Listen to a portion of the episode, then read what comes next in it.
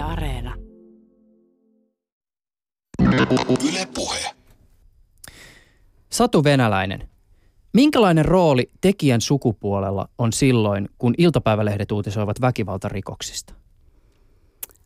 Ää, no, tämä tekijän sukupuoli vaikuttaa monella tavoin siihen uutisointiin. Ää, yleisesti voidaan ajatella, että sukupuoli vaikuttaa siten, että se liittyy näihin merkityksiin, mitä siihen väkivaltaan liitetään tässä uutisoinnissa. Ja koska naisia miehiin yleensäkin liitetään erilaisia odotuksia ja erilaisia merkityksiä, ää, niin sitä kautta sitten myöskin tämä kuva heidän tekemästä väkivallasta monesti piirtyy erilaiseksi. Ja tota, tässä mun omassa tutkimuksessa mä oon todennut, että naisten kohdalla se monesti tarkoittaa sitä, että heidän tekemää väkivaltaa poikkeuksellistetaan paljon voimakkaammin kuin miesten tekemään. Miten se voi esimerkiksi konkreettisesti tapahtua? Ää, no konkreettisesti se voi tapahtua sillä tavalla, että näissä uutistarinoissa nojaudutaan käsityksiin naisista esimerkiksi hoivaavina ja viitataan odotuksiin heistä äidillisinä ja sitten tämä tavallaan asetetaan ristiriitaan sen heidän tekemän väkivallan kanssa. Ja tämän ristiriidan kautta sitten syvennetään sitä heidän näyttäytymistä poikkeuksellisena. Ja, ja jos mä vielä, vielä pikkasen konkretisoin tätä, niin voiko se siis, tarkoittaa sä esimerkiksi sitä, että jos joku, siis naispuolinen tekijä on esimerkiksi tehnyt jonkun hirveän väkivallan teon, vaikka niin surma, mu, mu, tappanut jonkun, niin sit uutisoinnissa nostetaan esiin eri, e, e, esille esimerkiksi tämä äidin rooli. Joo, joo. Ja aika monesti sitä näkee, että juuri näin. Helsingin yliopiston Satu Venäläinen on so- tehnyt sosiaalipsykologian alan väitöskirjan, jossa hän on tutkinut sitä, miten suomalaiset iltapäivälehdet kuvaavat naisia väkivaltarikosten tekijöinä. Lisäksi venäläinen on haastatellut väkivaltarikosten takia vankilatuomioita kärsiviä naisia heidän suhteestaan väkivaltaan. Tänään 12.12. me keskustelemme väkivallan ja sukupuolen sidoksista. Venäläisen lisäksi tänään äänessä on Jyväskylän yliopiston tutkija Ainokaise Koistinen.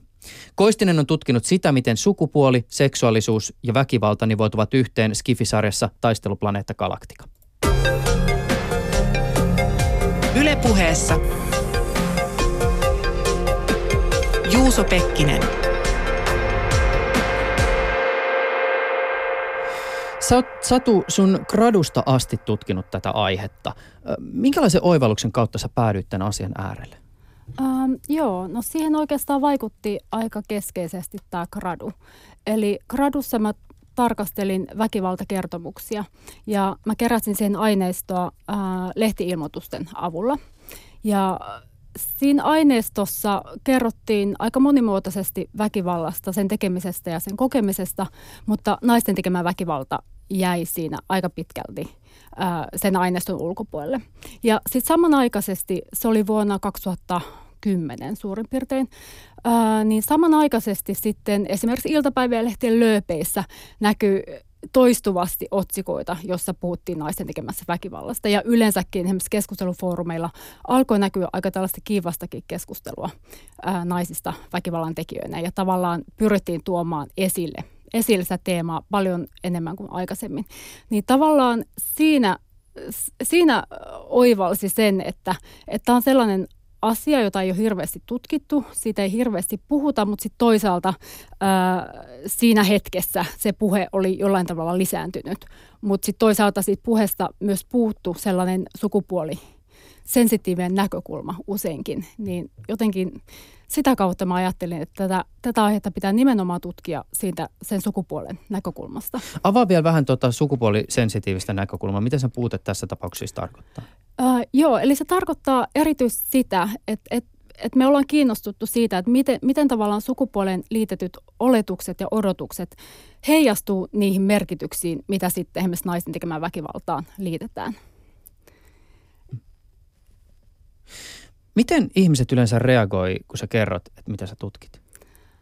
Ähm, no yleensä siihen liittyy jonkinlaista y- yl- yllätystä. Eli tavallaan Ää, monesti mä joudun toistamaan sen, tai, tai monesti jos mä kerron jollekin, niin, niin saatetaan toistaa, että hetkonen, että sä tutkit naisia väkivallan tekijöinä. Eli, eli selkeästikin se oletus olisi enemmänkin siinä, että mä tutkisin naisia väkivallan uhreina. Mm. Et kyllä sitä monesti joutuu vähän ehkä, ehkä niin kuin selittämään ja perustelemaan.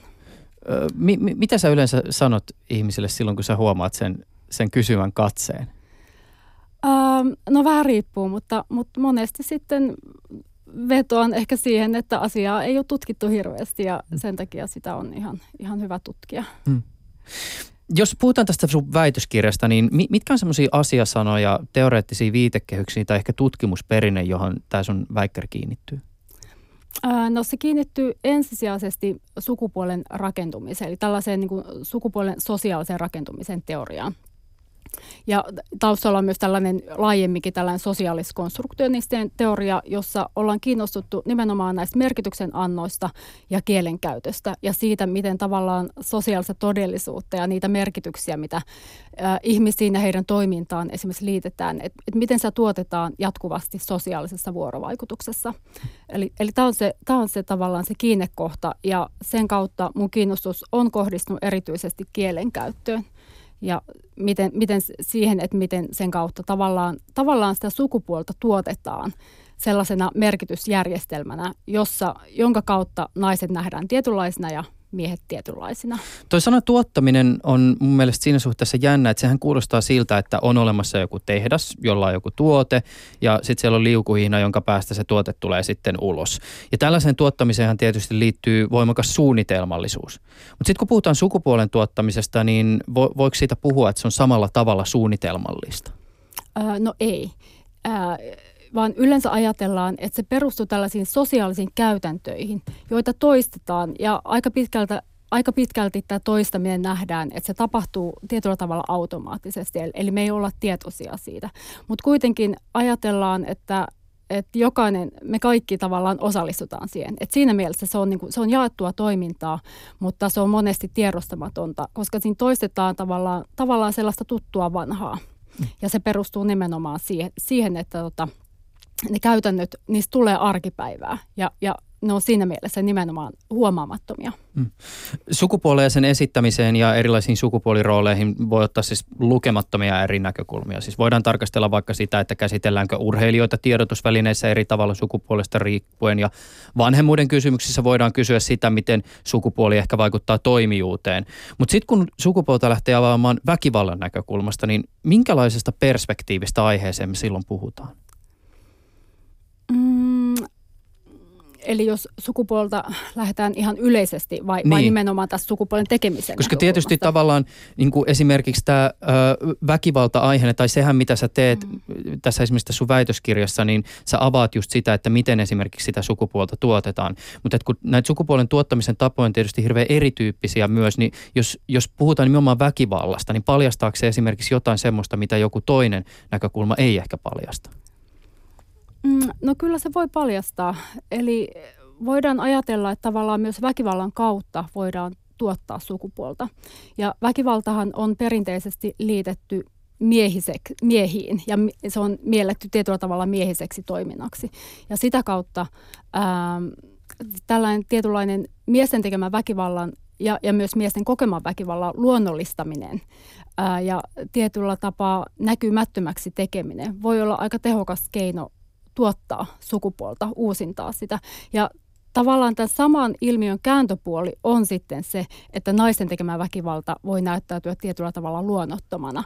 Eli, eli, eli tavallaan se, siitä väkivallasta voi muodostua sellainen sukupuolia erotteleva tekijä. Ja tämän eron kautta sit sitä sukupuolta pidetään yllä ja tuotetaan.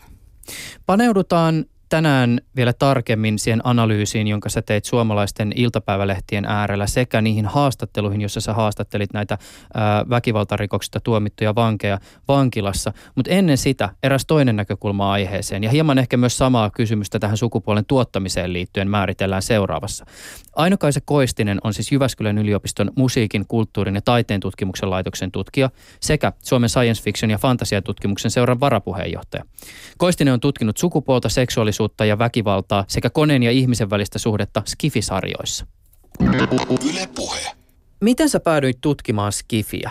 Mä päädyin tutkimaan Skifiä tuon Taisteluplaneetta Galaktika televisiosarjan kautta, eli juuri tämän uudemman version, että tätä sarjaahan on tehty silloin 70-luvun lopulla ja sitten tehtiin uusi versio, joka alkoi semmoisella minisarjalla vuonna 2003 ja mä päädyin, päädyin tutkimaan Skifiä siis tämän sarjan kautta siksi, että mä olen tykännyt aina katsoa vähän tällaisia toiminnallisempia elokuvia ja televisiosarjoja ja niissä mua on kuitenkin sitten vähän tympäisty se naisen rooli.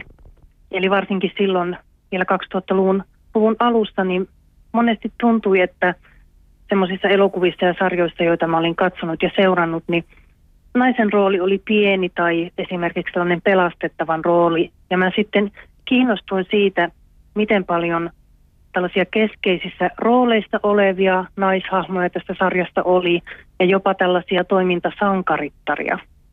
Jos muuten jollekin ei ole tuttu, niin avaa vähän, että minkälainen sarja on Taisteluplaneetta Galaktika? No Taisteluplaneetta Galaktika siis kertoo sellaisen tarinan, missä Sailonit eli tässä uudessa sarjassa ihmiseltä näyttävät koneet hyökkää, hyökkää ihmisten keskuuteen ja pakottaa sitten ihmiset pakenemaan avaruuteen. Ja tässä sarjassa sitten käsitellään ihmisten suhteita näihin ihmisen kaltaisiin koneisiin, että missä menee lopulta vaikka ihmisen ja ihmisen kaltaisen koneen raja.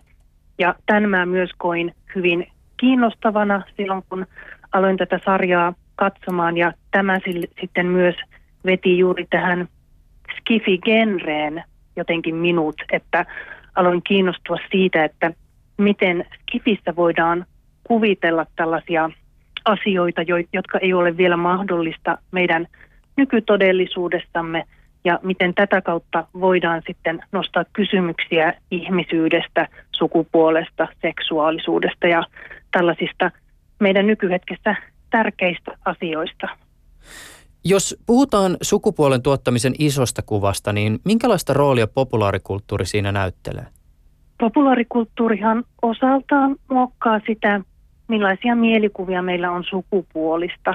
Eli e- esimerkiksi sitä, että mitä erilaiset sukupuolet voivat tehdä, millaisia rooleja heillä on yhteiskunnassa, niin fiktio osaltaan ottaa osaa sellaiseen keskusteluun siitä, mitä sukupuoli on, mitä se voi olla.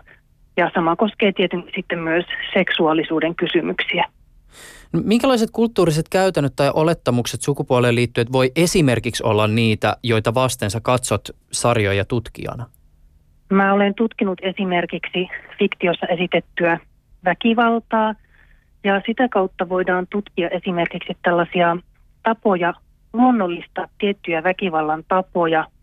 Eli esimerkiksi sitä, että tietty maskuliininen väkivalta vaikka sodissa usein esitetään jopa ihannoiden ja sitten taas tietynlaiset väkivallan tavat esitetään eri tavalla. Ja sitten voidaan pohtia myös sitä, että minkälaiset ihmiset yleensä pääsevät käyttämään tällaista ihannoitua väkivaltaa ja minkälaiset ihmiset sitten yleensä esitetään väkivallan uhreina. Ja esimerkiksi seksuaalinen väkivalta on sellainen alue, jossa naiset usein asetetaan tähän väkivallan uhreiksi. Skifihän on sinänsä ollut mukana television historiassa ihan niin kuin television alkumetreiltä saakka. Ja toki aina kun tällaista historiaa yrittää tiivistää, niin siinä sortuu helposti yleistyksiin. Mutta jos jollain tapaa lähdettäisiin yleistämään, niin ihan tällaisessa varhaisessa skifitelevisiossa naisilla ei ollut mitenkään kovin keskeistä roolia, mutta hyvin pian alettiin tehdä sellaisia televisiosarjoja, joissa sitten ikään kuin näillä skifille tyypillisillä fantasiaelementeillä kokeiltiin tätä naisen, naisen toimijuuden rajoja. Eli tehtiin esimerkiksi sellaisia TV-sarjoja, jossa naishahmo saattoi ratkaista kodin töitä tällaisella vaikka taikuudella ja muilla fantasiaelementeillä. Ja sittenhän kun me mentiin 60- ja 70-luvulle, niin sitten alettiin käyttää tätä skifiä hyödyksi sillä tapaa, että tuotiin jo selkeästi toiminnallisempia naishahmoja.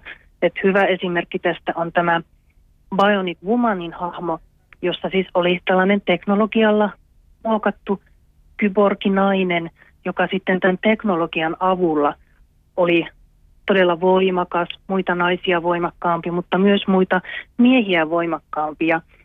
Tämän avulla sitten käsiteltiin muun muassa 70-luvulla noussutta feminististä liikettä ja sen tuomia uusia vaatimuksia naisen toimijuudelle. Eli skifiä on ensinnäkin pystytty käyttämään hyödyksi tällä tavalla, että on ikään kuin näiden fantasiaelementtien takia sitten pystyttykin jotenkin vapaammin käsittelemään vaikka naisen toimijuutta, vapaammin kuin sitten realistisemmassa fiktiossa. Jos puhutaan tämmöisistä äh, hy- hyvin niin kuin aktiivisista naisrooleista ja myös semmoisista naistoimijoista elokuvien maailmassa, jotka käyttää väkivaltaa, niin tietysti varmaan 80- ja 90-luvulta moni, niin kuin sinäkin sun teksteissä olet pointannut Alien ja Terminator-elokuvat, joissa esimerkiksi Sarah Connor ja Ripleyn hahmo edustavat sitten tämmöistä niin kuin ohjia pitävää naishahmoa. Kyllä, että nämä Ellen Ripleyn ja Sarah Connorin hahmot oli – monessa mielessä käänteen tekeviä hahmoja silloin 70- ja 80-luvun luvun taitteessa, kun ne toivat tällaiset voimakkaat naishahmot populaarielokuvan keskiöön. Ja nämä elokuvathan oikeastaan käynnistivät sellaisen tietynlaisen toimintasankarittarien buumin jopa, joka sitten kukoisti erityisesti silloin 90-luvulla, ehkä vielä siinä 2000-luvun alkupuoliskolla. Sä esität, että taisteluplaneetta Galactica Skifisarjan Kara Starbuck Trace asettuu jonkinlaiseen jatkumoon Riplin ja Sarah Connerin kanssa.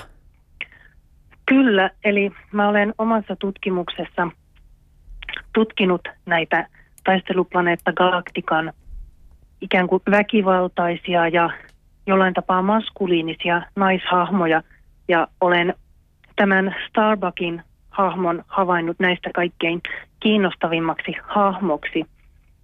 Tässä Starbucksissahan kiinnostavaa on ensinnäkin se, että kuten tuossa aiemmin sanoin tästä taisteluplaneetta Galaktikasta on jo 70-luvulla tehty tämä niin kutsuttu alkuperäinen versio, niin jo siinä sarjassa oli Starbuckin hahmo, mutta hän oli mies.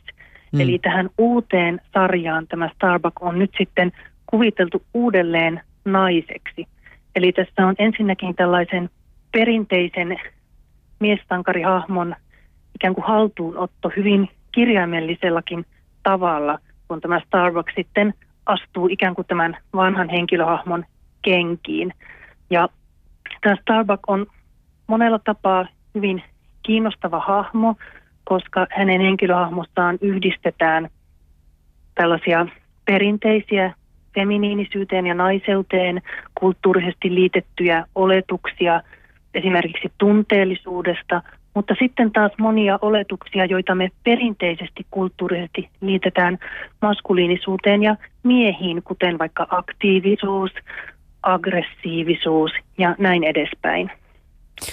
Mitä huomiota sukupuolesta voi tehdä väkivallan uhriksi joutumisen vinkkelistä, jos ajatellaan esimerkiksi Battlestar Galacticaa tai taisteluplaneetta Galacticaa? Taisteluplaneetta Galacticastaan väkivaltaa käyttävät sekä miehet että naiset ikään kuin yhtä luonnollisesti. Eli sitä väkivaltaa ja aggressiivisuutta ei ikään kuin liitetä niinkään miehiin. Mutta sitten kun puhutaan tästä väkivallan kohteena olemisesta, väkivallan uhriksi joutumisesta, niin siinä huomataankin selkeitä eroja sukupuolten välillä. Eli naiset kohtaavat eri tavalla sellaista väkivaltaa, joka liittyy jollain tapaa heidän sukupuolensa. Eli näitä väkivallan tapoja ovat esimerkiksi raiskaukset tai raiskausyritykset ja jopa tämä maskuliininen ja toiminnallinen Starbuck kytketään jossain vaiheessa tai pyritään kytkemään sellaiseen synnytyskoneeseen, jolloin tämä Starbuckin toimijuus ikään kuin typistettäisiin vain naisen ruumiin toimintoon synnyttäjänä. Eli tällaisia selkeitä sukupuolittuneita esittämisen tapoja on nähtävissä. Sä oot ö, Galaktikan lisäksi viitannut esimerkiksi ruotsalaiseen Hubotit melkein ihmisiä-sarjaan. Ja niin kuin sä tuossa alussa sanoit, niin Skifin maailmoissa, niin kuin näissäkin sarjoissa tietysti siis moni hahmoista sukupuolesta riippumatta on robotteja tai androideja, ihmisen kaltaisia robotteja. Tuoks tämä jotenkin jonkun erityisen mausteen tähän tutkimukseen, jos ajatellaan esimerkiksi tätä kysymystä sukupuolesta? Mun mielestä kyllä tuo, eli kun me tutkitaan sitä, miten ihmisen kaltainen robottihahmo on sukupuolittunut, niin se nostaa esiin hyvin selkeästi tällaisia kulttuurisia tapoja olla sukupuolena, esittää hyväksyttyä sukupuolta. Ja mä olen omasta tutkimuksestani esimerkiksi tutkinut sitä, että millainen keho tällä robotilla täytyy olla tai kone-ihmisellä – jotta tämä koneihminen voisi ikään kuin käydä ihmisestä, eli että hänet hyväksyttäisiin ihmisten joukkoon tai hän voisi soluttautua ihmisten joukkoon. Ja tutkimustulokseksi sain, että tämän kehon täytyy olla selkeästi sukupuolitettu, tunnistettava joko mieheksi tai naiseksi ja myös yleensä sitten nämä kehot olivat valkoisia kehoja. Ihmisen kaltaiset koneet, ne siis tuovat – selkeästi esiin tällaisen sukupuolen kulttuurisen rakentuneisuuden, että millaista käytöstä vaaditaan siihen, että me käydään sukupuolesta ja miten sitten tällainen tietty sukupuolittunut käytös vaikuttaa siihen, miten me nähdään koko ihmisyys, että hyvin vahvasti ihmisyyskin näistä sarjoista näyttäytyy sitten tämmöisen vastakkaisen sukupuolijärjestelmän kautta. Tämä asia tietysti hieman tuolta rivien välistä tulikin jo aikaisemmin, mutta jos ajatellaan, siis pohditaan erilaisia populaarikulttuurin, television, e- elokuvien tyylilajeja ja mietitään Skifin ominaispiirteitä, Skifin tai fantasian ominaispiirteitä. Sä mainitsitkin jo tuosta, että tietysti syvälle sisäänrakennettuna tyylilajiin onkin se, että leikitellään mahdollisilla maailmalla ja on, on kaikenlaisia ajatusleikkejä, niin voisi kuvitella, että tietyllä tavalla verrattuna ehkä muihin tyylilajeihin, niin skifi ja fantasia ovat erittäin hyviä tämmöisiä ikään kuin temmelyskenttiä, jos nimenomaan leikitellään erilaisilla niin kuin sukupuoleen liittyvillä kysymyksillä, lähtien sitten seksuaalisuuden tai sitten väkivallan kysymysten kautta. Ostatko tätä ajatusta?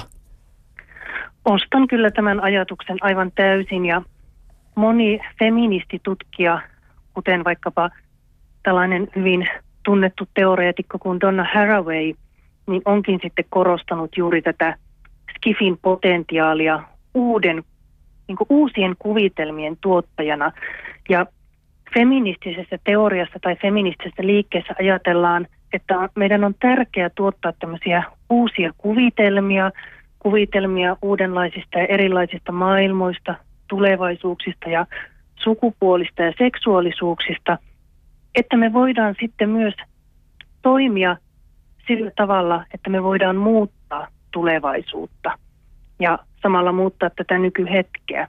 Eli ajatellaan siis, että nämä fiktiivisetkin kuvitelmat uudenlaisista todellisuuksista, niin ne voi auttaa sitten meitä tarttumaan tiettyihin asioihin meidän ihan tästä nykytodellisuudestamme, arjessamme ja näkemään tietyt arkiset asiat sitten ihan toisella tavalla ja aivan uudella tavalla. Ylepuheessa Juuso Pekkinen. Kun sä Satu Venäläinen lähestyt omassa tutkimuksessa siis sitä, miten sukupuoli tulee esitetyksi väkivaltauutisissa, tai jos ajatellaan näitä sun tekemiä haastatteluja, niin minkälaisen kontekstin suomalainen yhteiskunta tälle työlle antaa? No suomalaisessa yhteiskunnassa on lähtökohtaisesti aika vahvana ajatus tasa-arvosta, sukupuolten välisestä tasa-arvosta. Ja se heijastuu tähän puheeseen väkivallasta siten, että naisten usein oletetaan olevan hyvässä yhteiskunnallisessa asemassa. Ähm, ja se näkyy esimerkiksi tällaisessa vahvan naisen myytissä. Ja tämä vahvan naisen myytti heijastuu niin puheeseen naisista väkivallan uhreina kuin väkivallan tekijöinä. Ää, kun puhutaan naisista väkivallan uhreina, niin ne saattaa näkyä esimerkiksi siinä, että naisia vastuullistetaan sitä omasta uhriudestaan. Eli oletetaan, että he on, he on niin hyvässä asemassa, että heidän heillä on mahdollisuus päästä pois esimerkiksi väkivaltaisista suhteista tai ylipäänsä, että he eivät altistu väkivallalle. Sitten kun puhutaan naisista väkivallan tekijöinä, niin tämä ajatus vahvasta naisesta voi näkyä siten, että korostetaan naisten omaa toimijuutta, eli esitetään heidät tällaisina vahvoina toimijoina. Ja, ja sitten esimerkiksi iltapäivälehdissä, kun tätä tapahtuu, niin monesti siihen heijastuu se heidän tietynlainen toiseuttaminen. Mm. Eli, eli se tavallaan se moraali, väkivallan näyttäytyminen moraalittomana ja heidän omasta vahvasta tahdostaan juontuvana, niin korostuu myös tämän vahvuuden ää, korostamisen myötä. Yksi toinen juttu, joka tässä kontekstissa pisti mulla myös silmään, on siis se, että säkin viittaat sun väitöstutkimuksessa psykologi Hannele Törröseen, joka on todennut, että naisten tekemästä väkivallasta on Suomessa vaikea puhua. Sitä ei ole osattu tai sitä ei ole haluttu tunnustaa. Mistä tämä johtuu? Ähm, no se voi johtua monestakin asiasta. Ähm, mä näkisin, että keskeisenä siinä on nämä meidän oletukset sukupuolesta. Eli, eli nämä meidän ajatukset siitä, millaisia naiset on ja millaisia miehet on. Ja koska naisten, naisten väkivalta tavallaan rikkoo sitä ajatusta sukupuolista erilaisina, koska väkivalta on liitetty yleensä enemmänkin miehiin, niin tavallaan voi nähdä, että sitä kautta sitä ajatusta vastustetaan, koska silloin myös se, se sukupuoliero tietyllä tavoin rikkoutuu ja myös se meidän ajatus naisista tietynlaisina, eli esimerkiksi väkivallattomina, ää, niin tavallaan särkyy. Avaa vielä tätä keskustelua, jossa syitä naisten tekemään väkivaltaan on etsitty jopa yhteiskunnan tasa-arvoistumisesta. Uh, joo, siis tällaista puhetta on, on ilmennyt eri yhteiskunnissa uh, 70-luvulta alkaen ainakin. Ja tässä oikeastaan se perustuu sellaiseen ajatukseen, että jos tasa-arvo saavutetaan tai, tai kun edistystä tasa-arvossa tapahtuu, niin naisista tulee tietyllä tavalla miesten kaltaisia. Eli naiset omaksuu niin hyvässä kuin pahassakin samanlaisen, samanlaiset toimintamallit kuin, kuin miehet. Sitten kun näitä väitteitä on tarkemmin tutkittu, niin yleensä on kuitenkin havaittu, että, että siinä selkeää yhteyttä ei ole. Että tasa-arvostuminen harvoin kuitenkaan sit käytännössä lisää, lisää suoraan sitä naisten tekemää väkivaltaa. Mm. Et, et enemmänkin voi ajatella, että kyse on aika usein tällaisesta tietynlaista moraalisesta paniikista, joka, jonka voi nähdä nimenomaan liittyvän siihen huoleen ja pelkoon ää, sukupuolen, sukupuolieron menettämisestä ja yleensäkin se tietyllä, tietyllä tavalla siihen muutoksen vastustamiseen, joka liittyy niihin muutoksiin ää, naisten yhteiskunnallisessa asemassa, mitä tähän tasa-arvoistumiseen liittyy. Mm. Mennään ihan hetken kuluttua näihin sun analyyseihin liittyen suomalaisiin iltapäivälehtiin, mutta, mutta vielä yksi tämmöinen ikään kuin siis makrotason kysymys. Ja ennen vielä tätä kysymystä meidän pitää pikkasen määritellä yhtä termiä. Mä en tiedä, onko tälle kuinka hyvää suomenkielistä että Mä nyt puhun signaalirikoksesta, mutta se englanninkielinen termi on signal, signal crime. Mi, mi, mistä me puhutaan silloin? Joo, äh, eli me puhutaan sellaisista rikoksista, joiden uutisoinnissa ja tavallaan siellä yhteiskunnallisessa käsittelyssä, äh, johon heijastuu tällaisia sen hetken äh, polttavia kysymyksiä siinä yhteiskunnallisessa kontekstissa. Mm.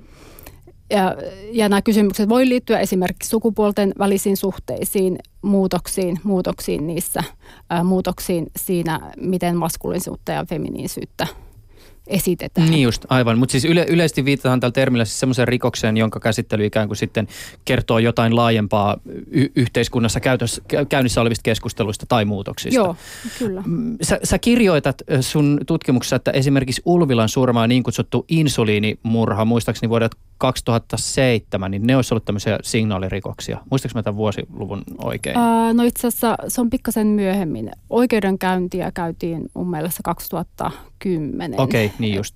No mutta joka tapauksessa tämä insuliinimurha, sä, sä esität, että nämä on, nämä on ikään kuin just tämmöisiä, tämmöisiä signaalirikoksia.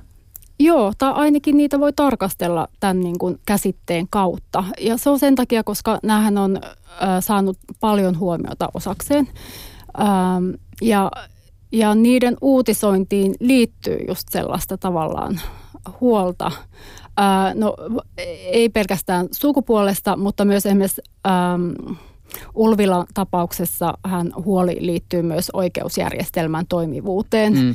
ja siihen sen prosessin ongelmiin. Äh, insuliinisurmissa itse asiassa niitä on kaksi eri tapausta. Niin aivan kyllä. Äh, tota, mutta yleensäkin siihen toisaalta voi nähdä, että heijastuu tietynlainen tällainen hoiva-alan muutosten ja hoiva-alan, huoli hoiva-alasta, mm. äh, sen tulevaisuudesta. Mm.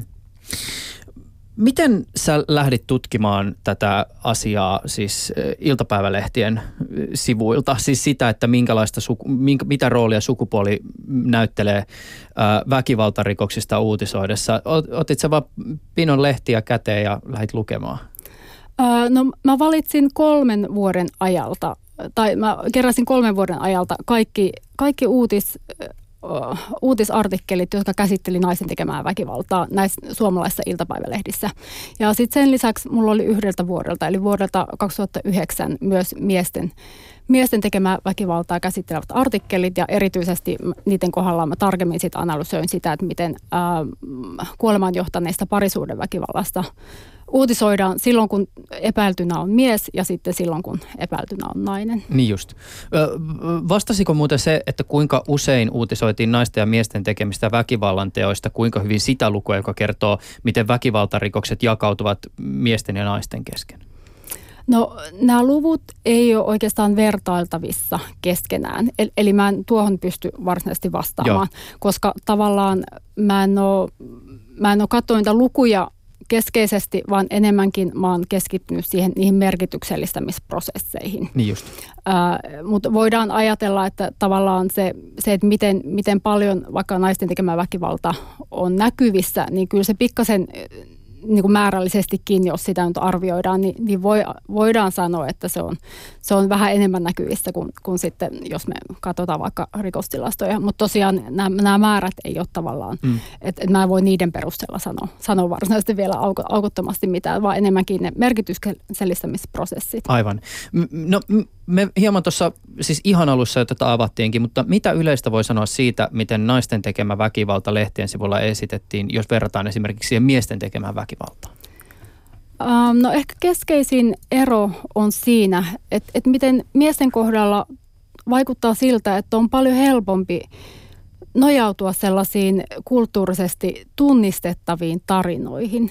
Ja esimerkiksi jos puhutaan kuolemaan johtaneesta parisuhdeväkivallasta, niin tällaisia tarinoita on mustasukkaisuuteen viittaaminen tai alkoholiin viittaaminen. Eli nämä on kulttuurisesti suomalaisessa kontekstissa hyvinkin tuttuja tarinoita hmm. ja niitä on kierrätetty niin paljon, että ne, niiden kautta se väkivalta näyttäytyy vähemmän yllättävänä kuin mm. sitten naisten kohdalla, joilla ei, jo, jossa kontekstissa ei ole samanlaista perinnettä.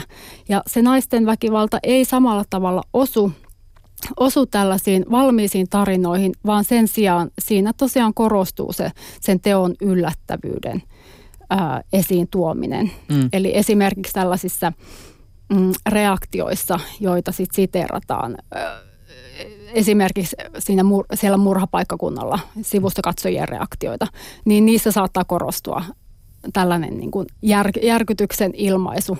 Mm. Um, ja, ja sitten tavallaan, jos me mietitään sitä toimijuuden käsitteen kautta, niin myöskin siinä voidaan nähdä ero. Eli näin niin kuin karkeasti yleistä vois, voi väittää, että naisten kohdalla sitä naisten toimijuutta väkivallan tekijöinä – korostetaan enemmän kuin miesten kohdalla. Koska esimerkiksi tällaiset selitysmallit, kun että jos se väkivalta liitetään vaikka alkoholiin tai mustasukkaisuuteen, niin tällaiset selitysmallit monesti minimoissa toimijuutta. Eli näyttäytyy näyttää, näyttää siltä, että se tekijä tietyllä tavalla tekee sitä väkivaltaa ilman omaa tahtoaan. Eli, eli tietynlaiset tekijät, jotka on hänen kontrollin ulkopuolella, saa hänet tekemään väkivaltaa. Hmm. Ja naisten kohdalla tosiaan tällaisia selitysmalleja ei samassa määrin näy, vaan, vaan monesti luodaan kuvaa siitä, että ne naiset itse tahtoo tehdä väkivaltaa ja sitten myöskin ää, tarkoituksellisesti saattaa pyrkiä peittämään sitä väkivaltaansa. Eli tällainen niin kuin petollisuuden teema oli sellainen, joka tuli tosi selkeästi esiin monissa tapauksissa. Ja nimenomaan, jos puhutaan näistä sensaatiomaisista tapauksista, niin, niin siinä, siinä voidaan nähdä, että siinä todella vahvasti nojaudutaan sukupuoliin liitettyihin merkityksiin. Eli muodostetaan kuva tällaisesta petollisesta naisesta, joka sitten tietyllä tavalla turvautuu siihen omaan feminiinisyyteensä ja siihen, että, että koska hän on nainen, niin hän pystyy tietyllä tavalla peittämään sen oman väkivaltaisuutensa. Hmm. Miten muuten siis väkivallan uhrina oleminen jäsentyi näissä mate- sun materiaaleissa? Ähm, no jos tarkastellaan, jos vaikka verrataan miehiä ja naisia. Niin aivan. Niin ähm, mä tarkastelin silloin siltä yhdeltä vuodelta 2009, niin sen vuoden kohdalla vaikutti siltä, että naisia myös uhreina esitetään enemmän. Mutta, mutta tosiaan se on tavan tällainen osatutkimus, että, että se ei ole kovin, kovin laajamittainen, mä en sen perusteella pysty hirveästi puhumaan, Mut, mm. mutta, mutta tällainen niin karkea, karkea kuva muodostuu, että naisista myös, myös uhreina mm. puhutaan tavallaan enemmän näissä iltapäivälehdissä. Mm. Osaatko sä, Satu Venäläinen, näin jälkikäteen arvioida, että tuliko sulle jokin tätä analyysiä tehdessä yllätyksenä? Ää, no yllätyksenä oikeastaan tuli nimenomaan se petollisuuden teema, että sitä mä en osannut odottaa. Ja, ja se tulee aika, aika voimakkaasti esiin näissä naisten väkivallan esityksissä. Ja sitten toisaalta se naisten ää, toimijuuden korostaminen, koska aikaisemmissa tutkimuksista, joita on tehty esimerkiksi angloamerikkalaisissa konteksteissa, niin siinä on puhuttu, puhuttu siitä, että miten naisten, naisten tekemää väkivaltaa usein merkityksellistetään heidän oman uhriutensa kautta. Ja tämän uhriuden kautta voidaan tavallaan minimoida heidän toimijuuttaan. Ja tämä on tavallaan tulkittu myös eräänlaiseksi tavaksi ää, liittää sukupuoliin liitettyjä merkityksiä siihen väkivaltaan. Avaa vielä vähän tätä, että mitä tämä tarkoittaa konkreettisesti esimerkiksi tämä, että, että sitä väkivaltaa ikään kuin nähdään, tai se väkivalta nähdään sen uhriuden näkökulmasta, siis niin, että on ollut vuosikausia suhteessa, missä mies juo ja lyö ja sitten tartutaan puukkoon, vai mi- mitä se siis meinaa? Joo, se voi tarkoittaa esimerkiksi sitä. Ja näissä aikaisemmissa tutkimuksissa on tavallaan, tavallaan todettu, että tällaisten kuvausten kautta voidaan tuottaa sellaista kuvaa, jossa se nainen itse ei tavallaan toimi, vaan että se varsinainen toimija on se mies, joka on sitten aikaisemmin esimerkiksi pahoinpidellyt tätä naista ja sitten sen seurauksena tämä nainen sitten alkaa käyttää väkivaltaa. Mutta jos tosiaan katsotaan sitten näitä suomalaisia iltapäivälehtiä, niin tällaisia tarinoita siellä ei juurikaan näy. Eli se tuli tavallaan yllätyksenä, koska, mm. koska aikaisemmassa kir- kirjallisuudessa on puhuttu, että tämä on kuitenkin tällainen yleinen tapa tehdä selkoa naisten tekemässä väkivallasta. Mitä ehkä yleisempiä johtopäätöksiä tai kenties ke- kehitysideoita näiden huomioiden pohjalta voisi tehdä? Uh, jos puhutaan näistä iltapäivälehdistä. Niin. No mä näkisin ehkä keskeisenä huomiona sen, että Mm, tai, tai kehitysehdotuksena ehkä enemmänkin. niin nyt on ehkä tietysti kehitysehdotus on vähän huono sana, mutta mulla tuli jopa mieleen vähän semmoinen, että tähän voidaan siis nähdä tämä analyysi ja sen lopputulemat myös jonkinnäköisenä kritiikkinä. Joo, joo. Kyllä se voidaan nähdä kritiikkinä tai tavallaan tämmöisenä niin kuin rohkaisuna kyseenalaistamaan ähm, totuttuja käsityksiä sukupuolesta ja tavallaan äh, rohkaisuna lukemaan kriittisesti tätä uutisointia ja, ja tarkastelemaan niitä, niitä käsityksiä sukupuolesta, mihin niissä nojaudutaan. Ja sitä kautta ymmärtämään sitä, että miten, miten ne kuvat esimerkiksi väkivallan tekijöistä rakentuu – ja, ja ymmärtävän myös sen, että tavallaan ne tarinat, mitä näissä iltapäivälehdissä esimerkiksi kerrotaan, niin ne on kuitenkin, ne on tarinoita, joissa aina, joihin aina liittyy tietynlaista valintaa. Eli on aina tiettyjä asioita, mitä sisällytetään niihin tarinoihin ja tiettyjä asioita, mitä ei sisällytetä. Ja, ja ne tarinat voisi kertoa myös toisin.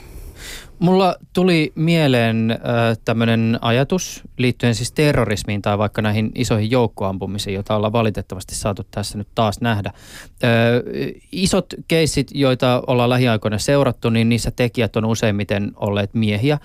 Mutta mitä sitten, jos iskun tekijä onkin nainen? Miten tällaisten tapausten uutisoinnissa sukupuoli ehkä vaikuttaa? No sitä on tutkittu ihan muutamissa tutkimuksissa Euroopan kontekstissa. Mm, ja näissä tutkimuksissa on havaittu, että se merkityksellistäminen on silloin erilaista. Silloin esimerkiksi saatetaan häivyttää sen teon poliittisia motiiveja. Ja näissä tutkimuksissa myöskin on, on todettu, että aika ajoin näitä naisia esitetään esimerkiksi jollain tapaa miesten manipuloimina, miesten tavallaan aivopeseminä ja, ja sitä kautta myös heidän sitä toimiutta voidaan minimoida. Mutta tosiaan laajamittaista analyysiä ei ole tehty, koska sit näitä tapauksia on myös lukumääräisesti vähemmän. Yle Puhe. Satu Venäläinen, sä oot lisäksi haastatellut sun väitöskirjaasi varten naisia, jotka ovat tehneet väkivaltaa. Mikä sulla oli tässä tausta-ajatuksena?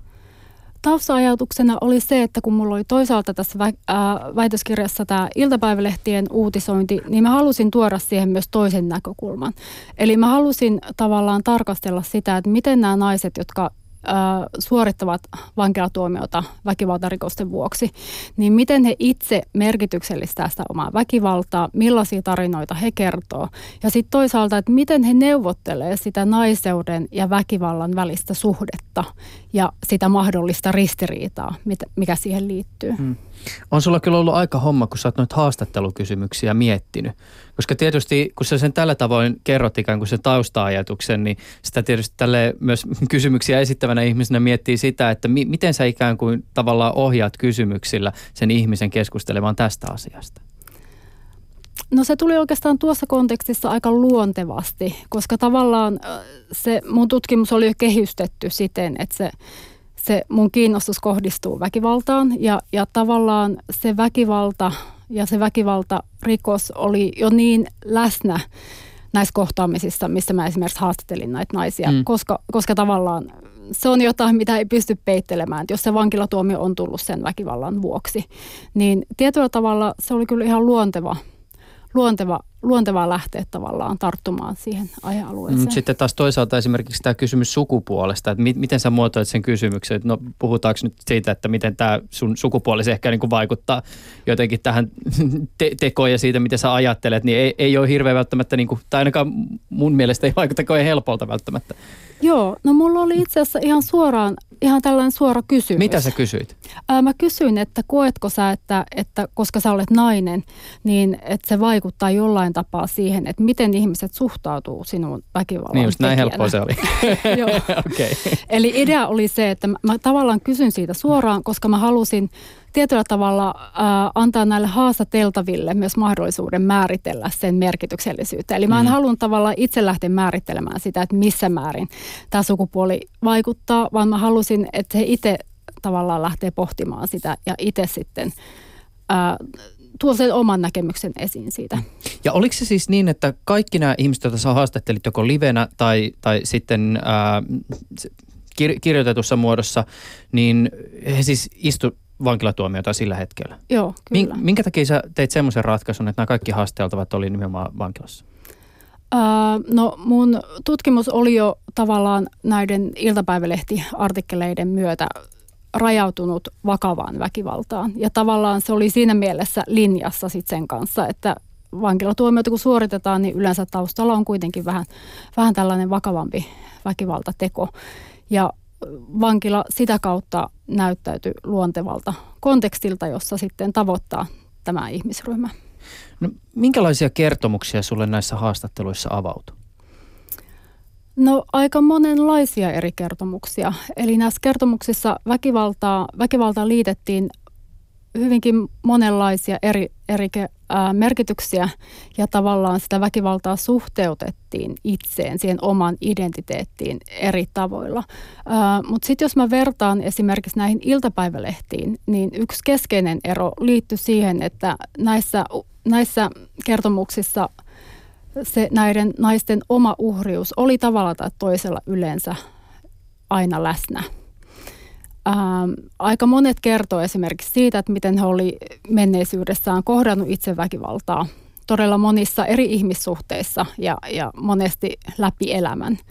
Äh, suurin osa puhuu kuitenkin väkivallasta parisuhteissa, mutta, mutta hyvin monenlaisia eri, eri tarinoita ja tavallaan sitten se myöskin ne, ne kertomukset siitä, että, että miten paljon esimerkiksi on itse käyttänyt väkivaltaa menneisyydestä, niin ne vaihteli. Eli tämä, ryhmä, mikä mulla oli, mikä oli sinänsä lukumäärässä aika pieni ryhmä, niin senkin sisällä oli aika paljon sitä vaihtelua siinä, että, että millainen tavallaan se menneisyys suhte, suhteessa väkivaltaan oli. Se on kiinnostavaa, miten näissä sun haastatteluissa se sukupuoli tulee esille. Mulla on erityisesti jäänyt mieleen yksi tämmöinen haastattelu, ja nyt korjaa, jos mä o, ymmärrän tai olen ymmärtänyt tai muistanut väärin, mutta sä haastattelit yhtä tämmöistä naista, joka oli ilmeisesti tehnyt muistaakseni useampiakin väkivallan tekoja, ja hän kertoi yhdeksi tämmöiseksi niin kuin tai oli tulkitsevina se, että yksi tämmöinen motiivi on nimenomaan semmoinen, että hän halusi jotenkin osoittaa, että hän oli niissä tietyissä hetkissä, missä hän oli käyttänyt väkivaltaa, niin jotenkin kyseenalaistettu ehkä sen sukupuolen näkökulmasta siinä, niin, että sä oot jotenkin heikko nainen tai näin. Ja sitten hän on tavallaan niin kuin halunnut ikään kuin myös näyttää, että näin ei ole. Joo.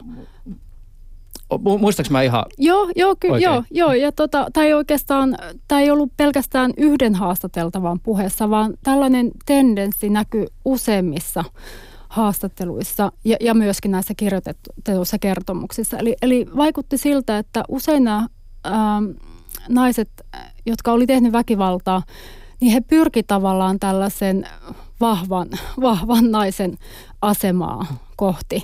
Ja tavallaan he pyrki tietyllä tapaa etänyttämään itseensä siitä uhriudesta ja, ja osoittamaan, että, että, että mä olen kykenevä puolustamaan itseäni, mä olen kykenevä ää, välttymään uhriudelta. No se on tietysti aika, aika raju tapa ilmentää omaa toimijuutta, mutta, mutta jotenkin niin. tuommoinen niin jäi mieleen siitä. Joo, joo. Mitä siitä pitäisi ajatella? Um, mä ajattelen siitä niin, että siihen kirjautuu tämä vahvan naisen ideaali. Siihen kirjautuu tämä meidän kulttuurinen konteksti, jossa tavallaan tällaista yksilökeskeistä ää, omin voimin pärjäämistä ää, korostetaan. Ja tässä kontekstissa tavallaan sen tietynlaisen vahvuuden ää, ihannointi, niin sen sen vastakohtana on sitten tietenkin tämä tämmöisen heikkouden häpeällisyys ja tämä uhrius ja tämä niin kuin feminiininen heikkous, mikä, mikä siihen uhriuteen liitetään, niin, niin se tosiaan voi näyttäytyä tällaisessa kontekstissa jotenkin häpeällisenä ja, ja monilla tavoin ongelmallisena. Ihan, ihan sen suhteen, että, että näyttäydytkö sä ihmisenä, sellaisena ihmisenä, jolla on arvoa. Hmm. Miten muuten, tuliko sulle vastaan semmoisia haasteltavia, joista, joista et saanut irti tai jotka ei kokenut ainakaan kertomansa perusteella, että et, et sukupuoli olisi ollut mitenkään, niin kuin, sukupuoli olisi mitenkään vaikuttanut, ihmiset ei reagoi eri tavalla tai että se sukupuoliasia oli semmoinen, joka tavallaan vaan ohitettiin? Uh, joo, se, eli siihen mun kysymykseen tosiaan sen sukupuolen merkityksellisyydestä, niin siihen reagoitiin er, monin eri tavoin. Uh, jotkut tunnisti sen hyvinkin helposti ja oli samaa mieltä, että kyllä, kyllä sukupuoli vaikuttaa. Ihmiset ei oikein tiedä, mihin, miten suhtautua heihin. Jotkut saattaa pelätä heitä. Mutta sitten oli myös sellaista puhetta, jossa tavallaan tuotiin esiin sellainen ajatus, että, että ei sillä oikeastaan ole merkitystä tai en ole oikeastaan edes ajatellut koko asiaa. Mm. Ja, ja joskus tässä yhteydessä tavallaan haluttiin sanotua irti muiden ihmisten näkemyksistä ja tavallaan tuoda esiin sitä, että tärkeämpää on sitten kuitenkin se, että itse tavallaan tietää, tietää että, että millainen, millainen ihminen on. Eli tavallaan ää, tietynlaisena vastareaktiona toisten ihmisten reaktioille, joissa voi olla tietynlaista tällaista toiseuttamista, mm. niin, niin saatettiin sitten tavallaan ää, mitätöidä näiden toiseuttavien mielipiteiden merkitys. Mm. Sä teit nyt vankilahaastatteluja livenä 11, oliko se näin? Ää, joo. Joo. Sulle tuli varmaan sitten tutuksi nämä kaikki vankilaan menemisen rutiinit. Eikö siellä ole hirveän tarkkaa se, että mitä saa viedä? Ja... Joo, kyllä se on aika tarkkaa. Se tosi vaihtelee myös vankiloittaa, mutta kyllä se on hyvin niin kuin, säänneltyä. Ö, uskaltaako näiden haastattelujen pohjalta sanoa vielä jotain yleistä tai jotenkin tiivistää näiden haastisten anti? No lähtökohtaisesti mä en lähtisi yleistämään mm. tämän, tämän otoksen pohjalta. Että niin ehkä tämä moninaisuus itse asiassa liittyy nimenomaan näihin tuloksiin. Joo, joo kyllä.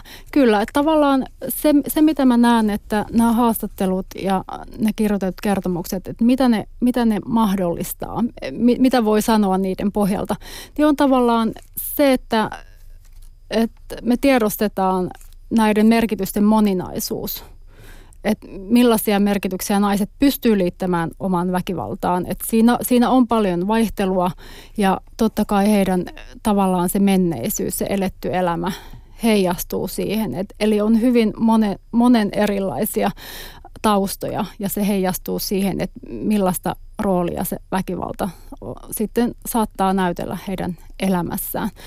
Mutta sitten myöskin se tosiaan se uhriuden merkitys – Eli erityisesti, jos, sitä, jos tämä rinnastetaan niihin iltapäivälehtiin, niin nähdään tavallaan se ero siinä, että, että millaisia kertomuksia siellä, siellä tuotetaan. Mm. Ja oikeastaan mun, mun näkökulma on pohjautunut enemmän semmoiseen niin teoreettiseen teoreettiseen ajatukseen siitä, että, että mitä se sukupuolen tekeminen on. Ja näiden, näiden vankilatuomioita suorittavien naisten kertomusten pohjalta on mahdollista nähdä se sukupuolen suorittaminen ja se sukupuolen toistaminen, mistä tästä aiemmin puhuttiin, niin aika monimuotoisena. Ja sitä kautta on mahdollista hahmottaa myös sen sukupuolen moninaisuutta. Eli tavallaan kyseenalaistaa sellaisia pelkistäviä oletuksia siitä, että naiset on tietynlaisia ja miehet on tietynlaisia ja nähdä tavallaan sitä, sitä variaatiota. Mm. Tämä nyt on vähän tämmöinen ehkä henkilökohtainen kysymys ja voit vastata, tai mielellään voisit itse asiassa vastata jostain muista kuin väkivallan vinkkelistä, mutta mut minkälaisissa hetkissä sua ärsyttää erityisesti ää, tietyt tavat tuottaa sukupuolta tietyllä tavalla? Uh, no erityisesti sellaiset, sellaiset tavat, joissa ihmisiä pelkistetään sukupuolen. Esimerkki? Uh, esimerkki. No, no mikä tahansa tilanne, jossa oletetaan, että ihminen on tietynlainen sen takia, että hän on joko nainen tai mies. Koska silloin, silloin ei tavallaan uh, mahdollistu ihmisten moninaisuuden näkeminen. Hmm. Minkälaisen vastaanoton tämä sun väitöskirja on saanut? Ää, no yleisesti ottaen ihan positiivisen, että monet on kyllä kiinnostuneita ja kiinnostuneita kuulemaan lisää. Hmm. Mutta sä, sä et tota, ole aihetta jättänyt, vaan sä oot tällä hetkellä mukana tämmöisessä se tutkimusryhmässä, joka tutkii hmm. tätä aihetta, mutta nyt hieman eri vinkkelistä.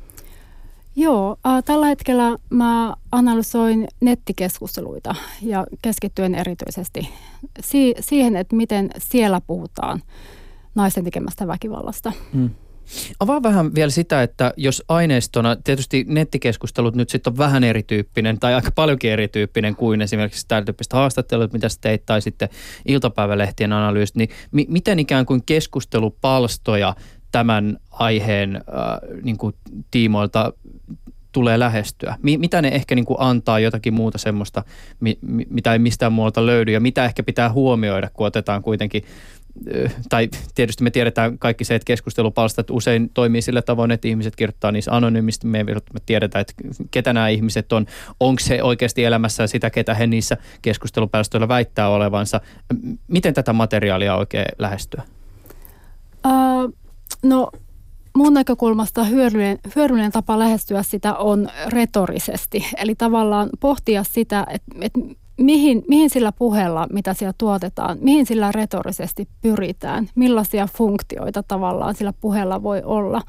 Ja, ja tavallaan tämä naisten tekemä väkivalta näyttelee aika, tai, tai sanotaanko, että tämä näkökulma tarjoaa todella hedelmällisen tavan lähestyä sitä puhetta naisten tekemästä väkivallasta. Ja totta kai tämä nettikeskustelu silloin ihan oma luonteensa, että monestihan siinä ää, nämä näkökulmat polarisoituu ja ilmaistaan mielipiteitä vähän kärjekkäämmin kuin sitten muissa konteksteissa. Mm. Et, et se on tavallaan, ja se, se tulee niin kuin lukea tavallaan sisään si- siihen analyysiin ja, ja ottaa huomioon. Hmm. Niin ja sitten tämä intentiokysymys on myös varmasti nettikeskustelussa ihan oma luokkaansa. Siis se, että kun joku kirjoittaa jollakin tavalla, niin ajatteleeko hän todella näin vai onko tässä nyt ajatuksena vaan niin kuin provota tai mitä ikinä?